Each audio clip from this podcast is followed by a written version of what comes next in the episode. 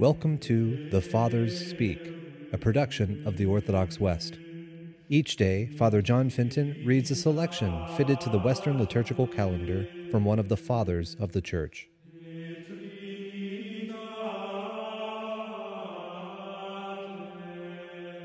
From a homily by our Father among the Saints, Athanasius. Had the heretics understood the person, the subject, and the time of the apostolic teaching, they would never have attributed to the divinity of Christ what belongs to his manhood. Nor would they have arrayed themselves so impiously and foolishly against him. This will be seen the more readily if you will take up the reading again step by step from the beginning. The Apostle says, God, who at sundry times and in divers manners spoke in times past to the fathers by the prophets, and last of all in these days hath spoken to us by his Son.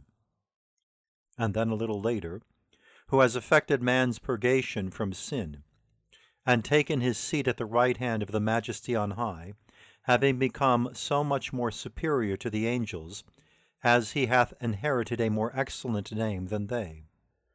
The apostolic teaching therefore refers to that time when God spoke to us through his Son, that time when the purging of sin took place. But when did he speak to us through his Son? When did the purging of sin take place? When was he born as man? When, if not after the prophets in these last days?